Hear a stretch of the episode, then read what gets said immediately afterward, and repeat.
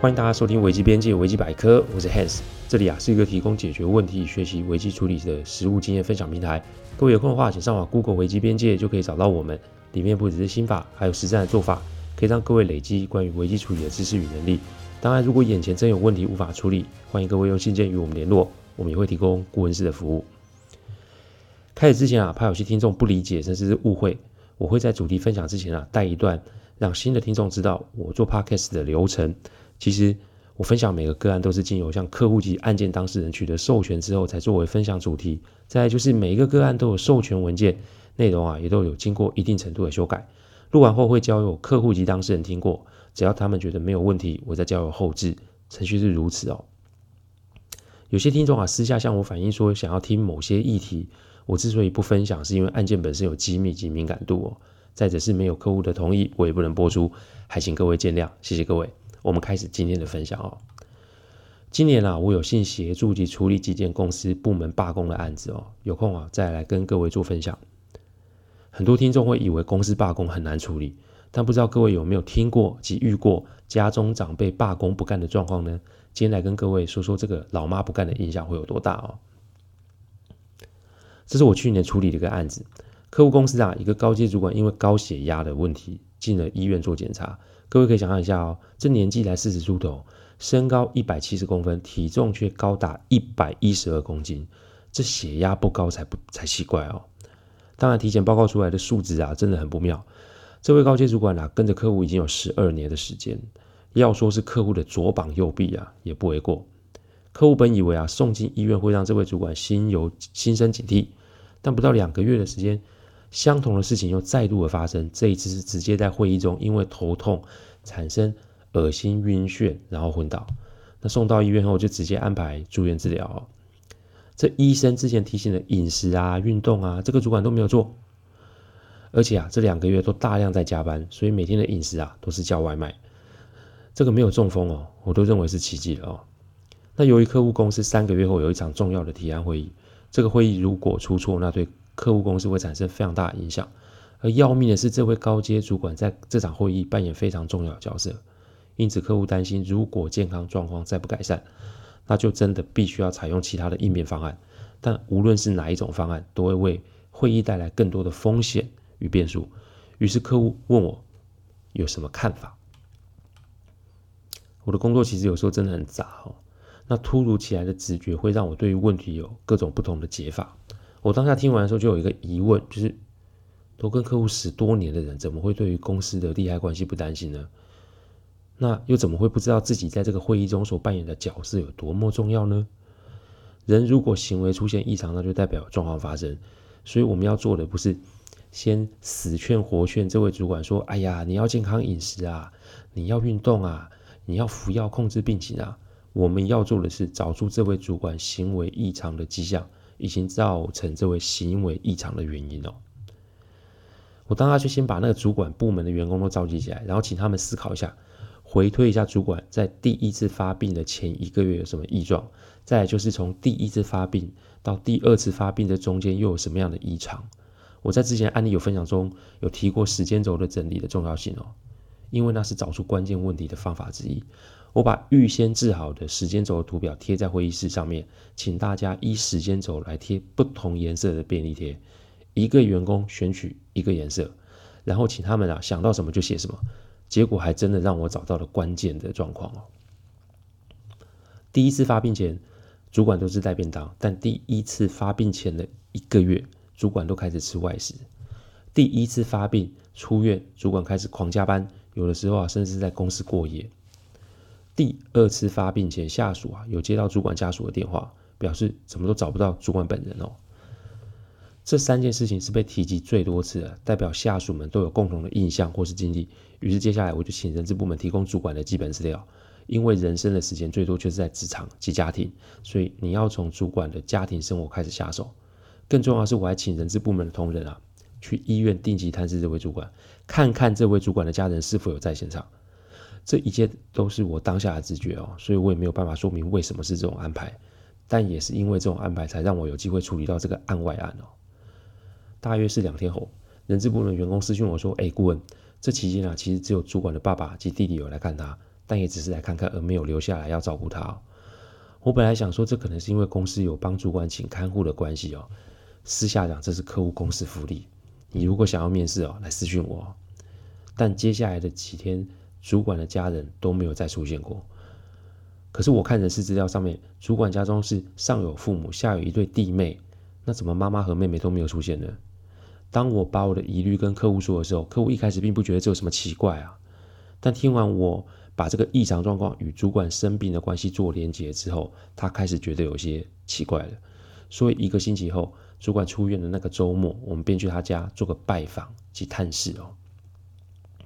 那由于我们没有事先告知，所以啊，只见主管神色仓皇的带我们进屋哦。但当我一进屋的时候，我就发现有异状，因为整个家都有点杂乱。怎么说呢？就是东西没有放在他们应该有的位置上。我举个例子好了，洗好的衣服扔在客厅沙发上，拖鞋也是散落在地板上，垃圾桶里面都堆着外送食物的盒子与袋子。看起来这家里没有人在整理。而且我也没有看到妈妈跟妹妹，只剩三个大男人在家，这看起来应该是有一阵子没有在整理哦。所以聊着聊着，我就问啊，家中是发生什么事呢？结果啊，主管脱口而出啊的第一句话是：妈妈罢工，妹妹也搬出去了哦。这一问才知道，几个月前啊，主管的母亲有了关节炎，所以没有办法负担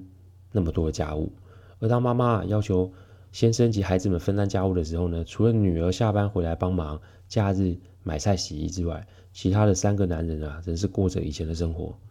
这主管说他是个妈宝也不为过，都出社会这么多年，每天还是带妈妈早上现做的便当哦。各位可能不知道，早上起床做便当是一件多么辛苦的事哦。而这样的生活，他妈妈足足过了二十几年了。一开始啊，他们还以为妈妈只是什么闹脾气，结果真的没有想到，妈妈就真的拉个皮箱就离开了哦。重点是连手机都没带。还是他们的舅舅从南部打电话来说妈妈回他那边住，他们才知道这下事情真的是大条了。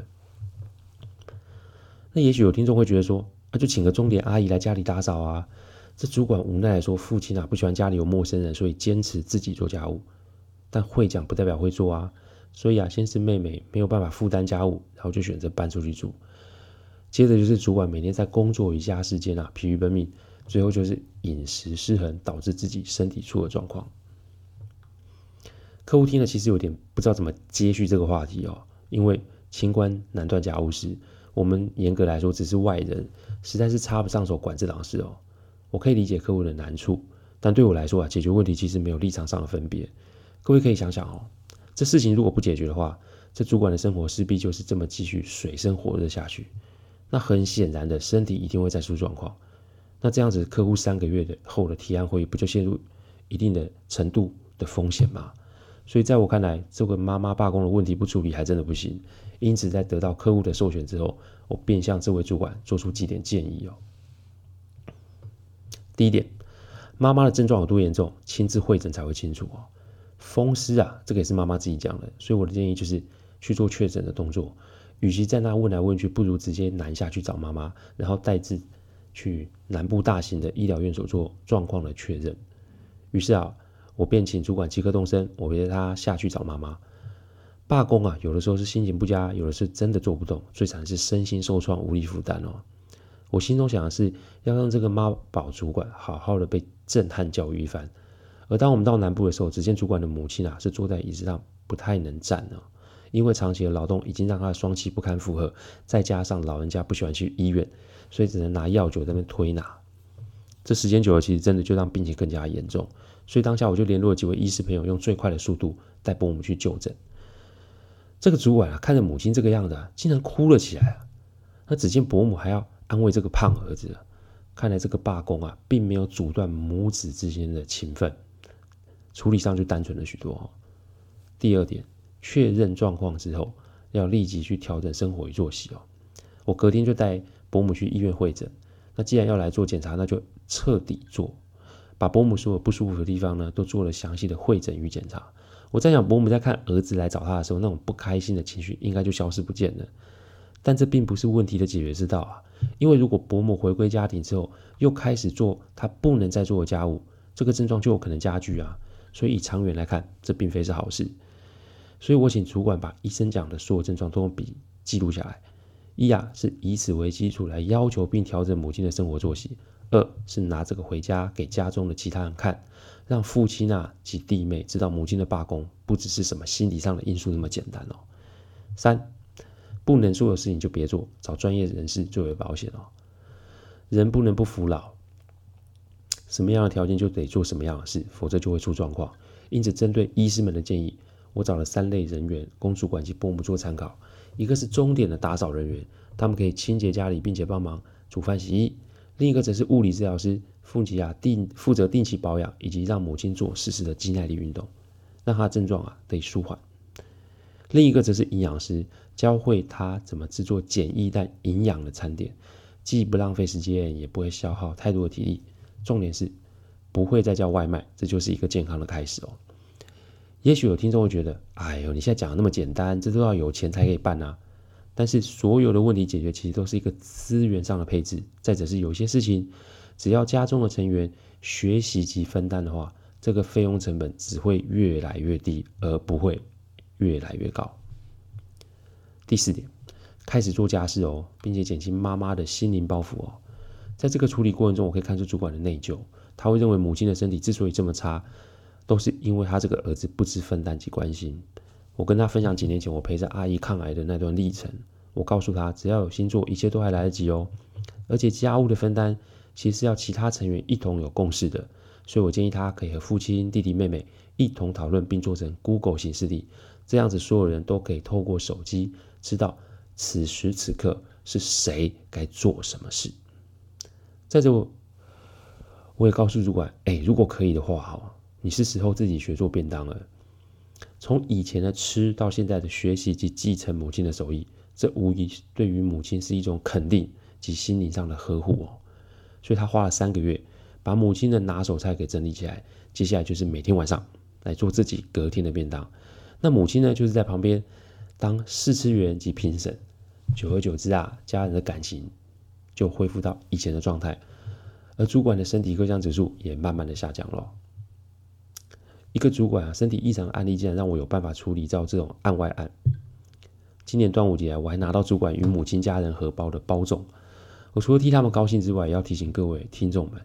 世上没有什么事情是一定要由什么人来做。有人说二零二零年是一种灾难年，但我不这么认为，因为如果我们可以透过事变、冲击、意外，进而可以理解、问候、体谅身边的人，那也是一种幸福，不是吗？所谓的正面啊，应该是要从身边的人做起，所谓的幸福啊，也是要让身边人感受到才是。所以下次如果遇到类似亲人罢工的事件时，给各位几点建议：第一，先把罢工的原因找出来；第二，找出方法把原因做改善；第三，诉诸团队，不要自己单干；第四，不要因为愧疚而做过多的补偿。感谢各位聆听，听完之后如果有任何的意见，请上我们的网站危机边界留言。我们预计啊每周一中午会上架一个 Podcast 的主题分享，各位有任何想听的主题也都可以透过留言给我们知道。再次感谢大家，我们下次再见，拜拜。